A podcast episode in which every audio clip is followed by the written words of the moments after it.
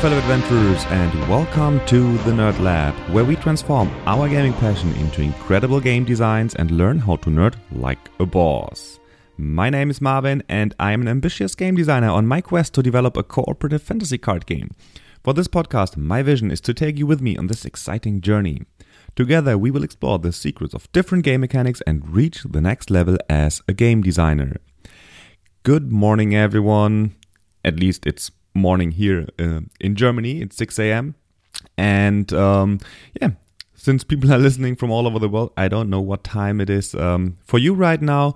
Um, but I just, yeah, thought it would be right to say good morning. So, I mean, maybe it is morning uh, and you are commuting to work or so while you're listening to this. Um, but maybe it's evening and you are trying to fall asleep or you are listening to this while you are doing your grocery shopping or while you're doing garden work or i don't i don't know um, and I cannot know because uh, podcasts are very uh, an asymmetrical way of communicating because I do not get any feedback from you. Uh, at least not direct feedback. I know some of you write emails and um, communicate with me um, in Discord and so on, but I do not get really feedback when I say something. And um, yeah, I wanted to try in the last week a little bit um, uh, of a different approach by um, live streaming some of my game design efforts. And I did that on, on Twitch, and I really enjoyed getting um, a bit of feedback while I do that. So um, some people were hanging out in the chat room and talking talking with me, and um, it was a little bit of back and forth, and I, and I like that. So um, if you're interested in yeah seeing what I did on Twitch, you can um, uh, watch the replay on uh, twitch.tv uh, slash nerd like a boss. Um, I was uh, yeah creating a design skeleton for the game that I'm currently co-designing. So, but um, what are we doing today? Today we are talking about um, yeah we have I have prepared a little yeah top ten list of mine. Um, and the list is about the top 10 mistakes uh, of new game designers. And um, yeah, I sometimes talk to very popular and successful game designers when I get the the chance to um, to interview them for this podcast. But uh, more often, I talk to um, new and aspiring game designers um, over at Discord or via mail um, or at a convention, which has been some time uh, due to COVID 19, of course. But um, I talk a lot to, to, to those aspiring game designers. And um, I see some common patterns, some problems that um, many aspiring game designers have, and um, most of them I had myself. And um, I think it would be fun to yeah to talk a little bit about them and um, yeah to reflect what kind of mistakes oneself has made and um, yeah that's why i prepared a little top 10 list for that and um, yeah i will go over it and you can yeah, maybe learn a little bit from it or see if you made some of those mistakes before or um, maybe you identify some other mistake that you have seen um, a lot of game designers do and want to tell me that in the in the comments or um, in an email. So let's start. My number 10. Um, so I will count uh, downwards from 10 to, to 1. And my number 10 is the game is not original. And why is that the case? Most of the time, it, the case it's the case because people try to clone an existing game. They play a game and then they think about it and they may probably they don't like one aspect of it and think I can do that better. And they um, they really start from that specific game and only change a few things and um, call it their own. In that case, it's yeah, it's often not unique. And um, that is really what is important because uniqueness is what sells. Um, if you go to a publisher, they will ask you for um, uh, what is a unique aspect of your game. What is your key selling point or your unique selling point? And um, oftentimes there are trends in the board game industry, like deck building has been um, once Dominion came out a few years ago, and a lot of aspiring game designers um, really jump on that hype uh, wagon and try to design a game that is pretty much like Dominion. But when you look at the first, I don't know, 20 deck builder games that came out, they were probably pretty much like Dominion with a little twist or so and not too much of an innovation. And um, that is what uh, often leads to to a situation where a game is not original. At least it doesn't feel original for me. And um, another another um, genre that has been very hyped was, for example, were um, uh, legacy games. So a lot of a lot of uh, people tried to create some legacy games uh, when this was uh, a hyped topic. I don't know if it still is, but um, yeah, there were a lot of people working for that, and um, as a result, um, a lot of games look pretty similar when they when they came out. And um, I don't say you should not um, copy something from um, from existing games. You should be inspired, but you should not copy directly from these other games. Yeah, and that is uh, my number number ten point. Uh, games are not original, so make sure you um, come up with a unique idea or unique mechanic, and um, yeah, go from there. My number nine is that new aspiring game designers often overcomplicate concepts because they think they need to make it unique. And you may ask yourself, but wait, you just said I should make my game unique. Yes, you should, but you should not overcomplicate your game while doing so. Um, and here are some some um, reasons why this may happen. Some games I see from new game designers they just have too many components. They have a lot of uh, cards, dice, meeples, um, bags, and tokens, and whatsoever. And the problem often is also that there are too many tools of randomness. So I like randomness, but if you add randomness to your game, you should only have most of the time only have one aspect that creates that randomness. Maybe uh, some dice or some cards or a bag from which you draw tokens but you should not have more than than one of those um, um, randomness things. This can make a game too complex um, and the result, if you have a lot of components or maybe an indicator that your game is uh, overcomplicated, is that it takes too long. And um, I also I really like games that are long campaign based games that you can play over multiple sessions, but each session should not be, I mean, not probably not longer than two two and a half hours or so, um, and that is already a very very long game, and um, yeah, that's something that. Uh, that you can have an eye on when you design your own games. So if you see that it takes ages um, to play the game and you are probably shooting for something like an hour and it takes two and a half hours so you should try to um, to reduce stuff yeah and another thing that i see oftentimes is that the game is just it feels not elegant it feels a little bit clunky um, and that is an indicator that the that the mechanics do not really work well together and um, yeah coming back to that idea of um, being unique, um, the problem here when you try to overcomplicate things that I have seen with many game designers is that you try to do every part of your game as a completely unique, new, and innovative thing. And I don't think that this is necessary. You need a unique idea, but this can the unique thing can also be the theme or the setting, or it can be one of the mechanics, but not all of them. So it is okay to use mechanics that have been proven to be effective um, in other games already. Take them, get inspired by them, reuse them, um, but make sure that some aspect of your game is unique. Okay, now my number eight. Um, yeah, I think a mistake that new aspiring game designers do is that they only work on one game. And that might sound very strange to you because uh, I often also say you need to focus. You need to focus. That the number one skill of uh, uh, of successful people in the 21st century. Yes, it is, and um, I have been working on on one game for the first six months or so when I when I started game design, and I think that's okay. Um, but what I really what I felt is that you can get some kind of tunnel vision.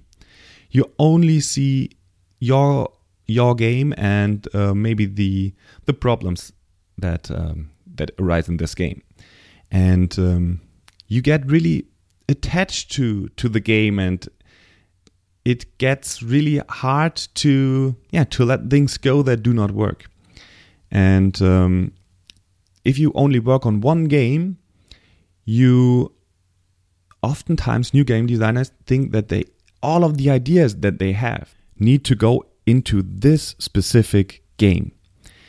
And um, most of the game designers are really creative people so they have a lot of ideas um, and they try a lot of to put all of their ideas into that one single game.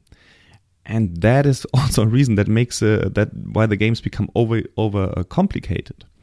Because so many different things um, are part of that own one game.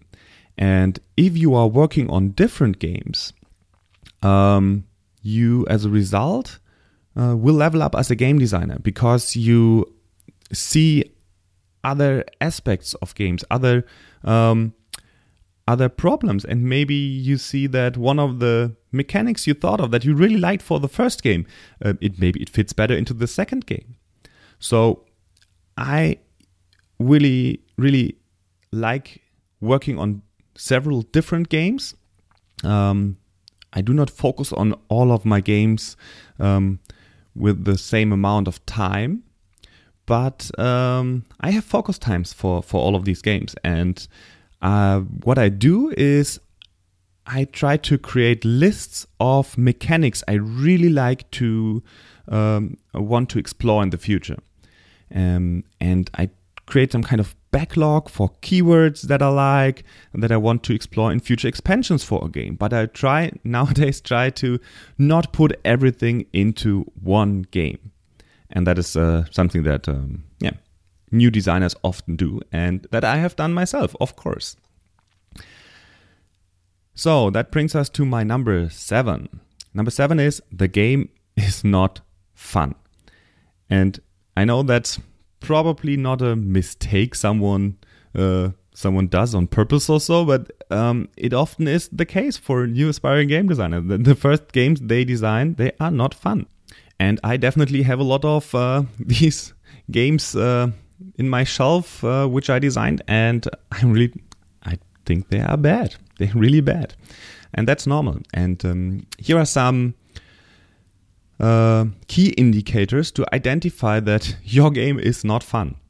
So the first one really is for me if there is only one path to victory, if there's only one strategy that wins all the time, um, that is a problem in the game. That is not fun, and that can be the reason. The reason can be that the game is not balanced, or that it's uh, not diverse enough from the from point of the the mechanics and the strategy. So you should really, really rework that if uh, the same strategy wins over and over again. Um, and then often games that I play from new designers, they feel like I'm just solving some kind of math problem or that I'm working on a spreadsheet and or doing some chores. This is if I have this feeling in a game, I I think the game is not fun. And you should really invest a lot of time to get rid of it or maybe shelve the game uh, directly because um, this is something that people will probably not play over and over again. And that is also a good indi- indicator. So if your game lacks replayability, that's a good indicator that it's not fun. And um, if you playtest your game and yeah, no no one of the playtesters uh, wants to play it again if you bring it a second time, that's a very good sign and indicator that the game is not fun. Um, and often the case for me is that I as a player just do not have enough interesting choices and decisions. So maybe there are not enough options for the players, um, or my choices are not meaningful enough. So if this uh, comes up, the game often is not fun, and that's yeah more often than not true for um, for new game designers that um, yeah just do not see that the game is not fun um, in the first place. And that's, yeah, it's human because it's your baby, you created it and you want it to be fun. Um, yeah, but sometimes it just isn't and you need to, I don't know, rework it or um, get rid of the idea. Um, number six on my list is that um, new game designers often do not focus on the interplay between mechanics and theme. And um, I'm very guilty of that as well because um, yeah, most people I have seen um, in game design are either good at creating a cool theme, um, a memorable story, um, a narrative, um, and a setting, or they are very good in creating interesting mechanics. And I'm not very good at creating theme. I'm better at creating uh, mechanics. Um, but you, what you want uh, for your game is um, theme and mechanic to go hand in hand, of course. And um, you should not start with one and just add the other on top of it. Then it can feel some kind of uh, a mismatch. But you want the two things to work um, as a tandem. And you can, of course, start with one, but at some point in time, you need to put the other one on top of it but then you need to go back and rework the first wing, uh, first part again as well. So if you started with a mechanic and you add some kind of theme afterwards, you need to go back and um, to your mechanics and think about how the theme that you just chose um, can be, yeah, used in the mechanics. How does the theme impact the mechanics? So you need to adjust it, and this is more like a like a feedback loop that goes uh, over and over again, um, an iteration, but uh, not uh, something that you just put on top of it. And um, this is a mismatch that I see in some games that uh, come from aspiring game designers, uh, and I think this is something publishers are really good. Um, and they can add a lot of their experience here during the development stage. So if you have problems with that, it might be a good idea to work together with a publisher instead of going the, the self publishing route. Number five. Um, yeah, that's something that I see all over the place. Um, new aspiring game designers, they invest in art um, and design, graphic design too early. And I mean this from two different perspectives. The first one is that they go out there and buy artwork for their game. They are looking for a graphic designer and, um, yeah, buy, I don't know, five artworks, 10 artworks more, or um, they ask people to, um, to create their card framework or their maps or whatsoever. And they buy these stuff. And I don't think this is um, a good thing to do in the beginning of the game because so many things may change, or um, the setting may change, or I don't know, you know, you no longer have these characters or factions, and um, the entire art is useless then. So don't invest in art too early in the process. And the second uh, perspective is that they invest too much time in it. So some de- designers think they can do everything themselves. Um, and even if they can, because they have experience in the um, graphic design and art um, area, they invest too much time in it. And I think that you should really, really, really focus on the on the game design aspect. And yeah, some people say it is important for playtesting or approaching publishers to have a nice looking uh, prototype. And um, I think that is true. Um, of course, I want to play uh, a game that, that looks nice instead of one that is just a, a piece of a piece of paper with some hand drawing or uh, writing on it. But you should really focus on the design aspect because otherwise it, it will be a waste of money and time if you um, focus too early on the on the art part. And there are a lot of uh, a lot of uh, free resources you can use to um, to yeah create I say cards or other components that uh, are good looking and um, good enough for for playtesting and also for approaching publishers. Um, for example, there was a, a humble bundle for um, a few I don't know maybe years ago um, or a month ago where you could buy a lot of um, art for I don't know 10, 15, 20, 20 euros or so. And um, it included card frameworks, it included um, uh, tokens, it included um, character art, and so on. And even if it does not fit with the theme that you are looking for or that you envision for your game, it's a super easy way to to start out and to yeah to create good looking stuff that people are willing to playtest for you. So that is my advice as well. Number four mistakes of new designers is they are adding instead of cutting.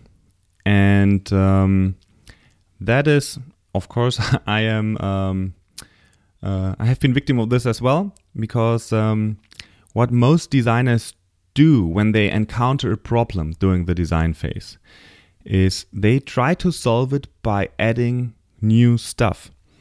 And this leads, of course, to an overcomplicated end product again, but um, it also creates a lot of complexity during the design stage. And um, if you add stuff and stuff and stuff, there's a lot of um, interaction between your different mechanics and components, and this will uh, yeah, make it even more complex for you as a designer to to keep um, keep track of what is working and what is not working, what is causing the problems. And um, the core problem here is that mm, you are getting in love with the mechanic and you really want to make it work. But um, yeah, sometimes it's the right way to um, to get rid of it instead of um, trying to solve it. And um, yeah, I know it's really hard to to kill your babies, the stuff that you have been working on. You have put so many, so much time um, in it um, to get it to where it is at the moment. But if it still isn't working, if it's not adding to your game, um, you should probably try to get rid of it. And yeah, put it onto into your onto your backlog. Um, maybe it works in another game, or start a, a new game by um, um, by using it as the core gameplay loop or the core mechanic, the core emotion for your game. So number four is people are trying to add too much stuff instead of cutting it. Number three, number three is um, ignoring the market, and that has also different um, aspects to it. The first one is um, they do not do enough market research, and by doing market research, I mean playing other games, um, reading websites like I don't know Board Game Geek or listening to um, to advice like uh, I don't know different podcasts or YouTube videos, um, so that you know what kind of games are already out there. So you need to know what how the competition looks like. You need to know what has been done in the past and why some things were successful and why other things were not. Um, Otherwise, you will make the same mistake that um, other designers have been uh, doing in the past already. So look at the market um, and learn which kind of games are successful. And then don't copy them one to one, but learn why they were uh, successful. That is really, um, really important, I think. And um, another aspect um, to that is um, be willing to playtest other players' games. I often see um, game designers that are looking for playtesters, but they are not willing to playtest other players' games. And that is um, not only a bad habit, it's um, it's a lost opportunity because um, you will learn much about game design and the market if you play other games. And um, you will identify things that work really good. Um, and you will also be, be able to identify things that do not work that good. So um, both skills will help you with your own designs, from my perspective. And um, another aspect really is to ignoring the market is um, that you are not researching publishers, for example. So if you are um, if you want to approach a publisher, be sure that you really, really research them well before you do so. So you should know what kind of games they publish, what kind of um, uh, how their audience look like, what kind of genre they are um, they are in, and what kind of games. How long are the games that they are pu- that they are publishing? What kind of mechanics do they use in the me- in in these games? Um, because otherwise, they will not um, accept your your offer.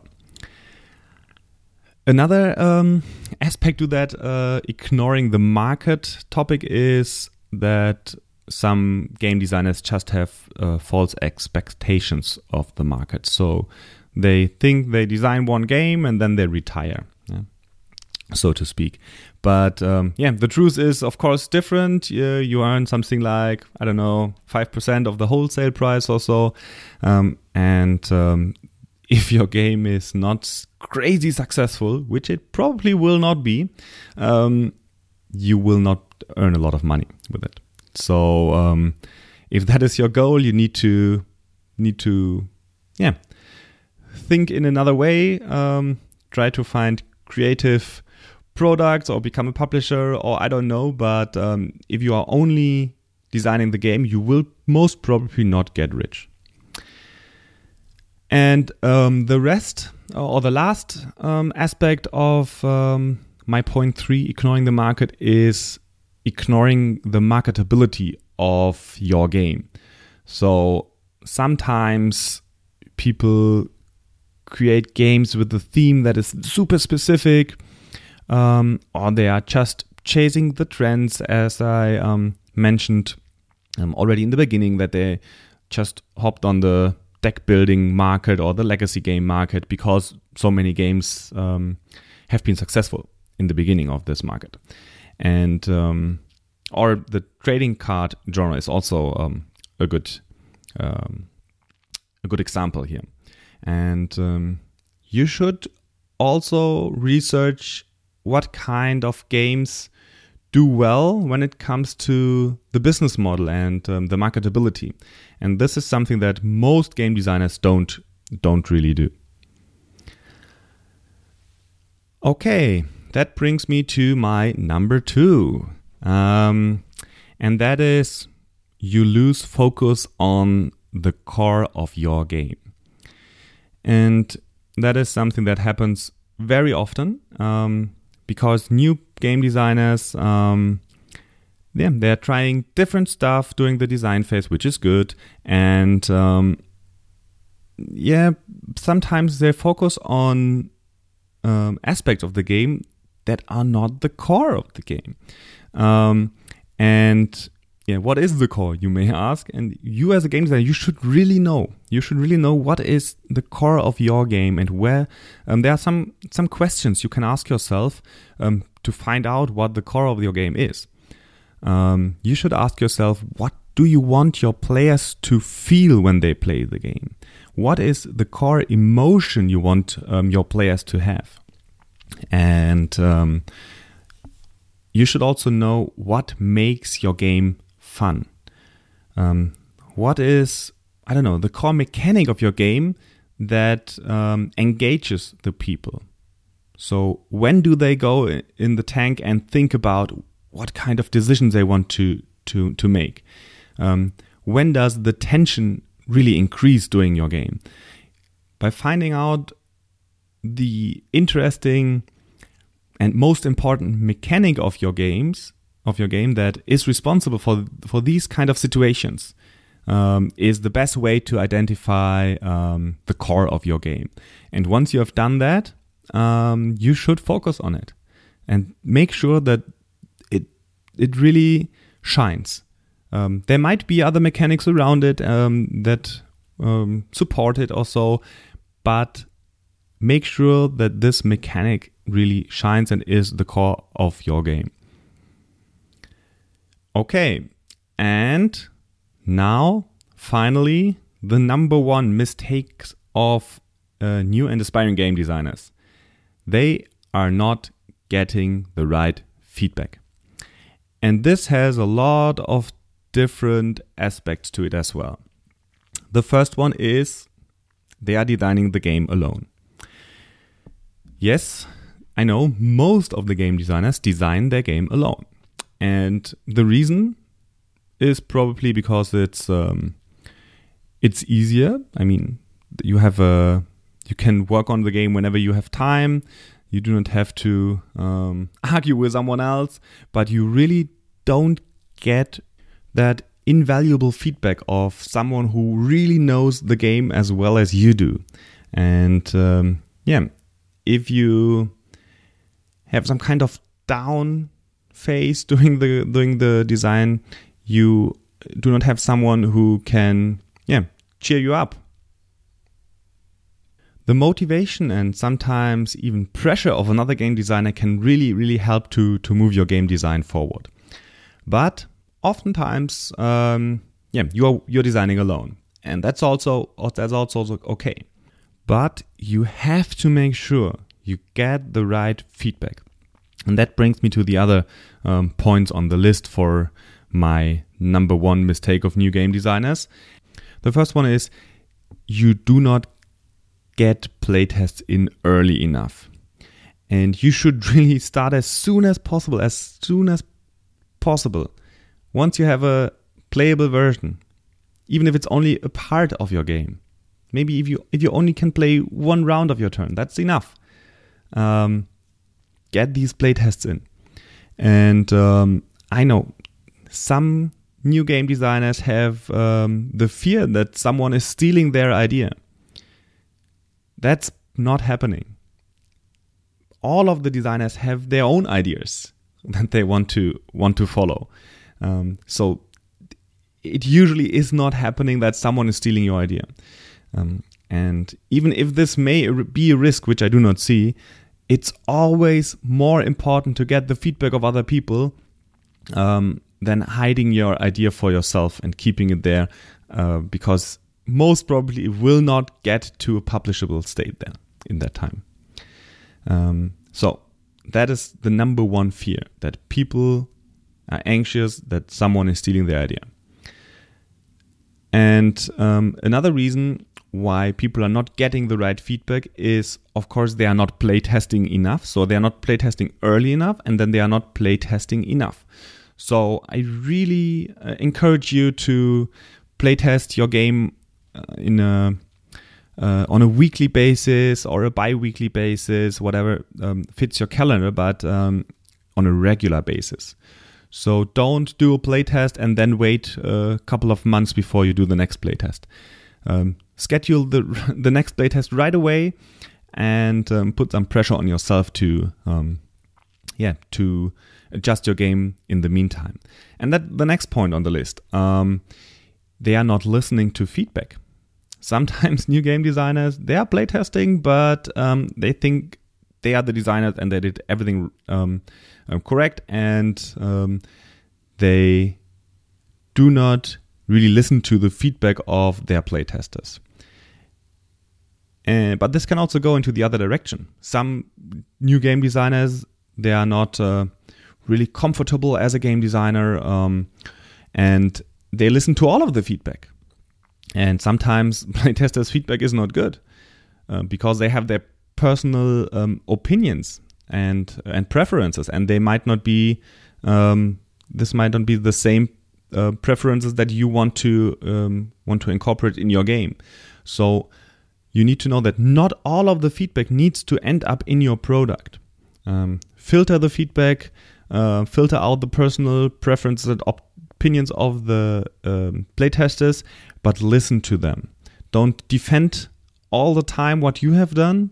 Just listen um, and then decide what is worth testing, um, what is worth adjusting, and do that afterwards.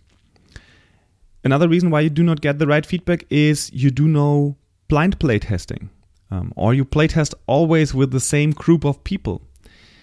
Um, you really need to bring your game to to different people with a different mindset, with a different relationship to to you, um, and even people. Uh, if you talk about blind testing to people that do not have a relationship with you at all, um, because they will give you honest feedback. And um, that is what you require. You need a lot of feedback. It needs to be honest feedback, and you need to uh, filter it and um, listen to it. And that is my number one um, mistake that um, aspiring game designers do. Go out there as soon as possible with a playable version.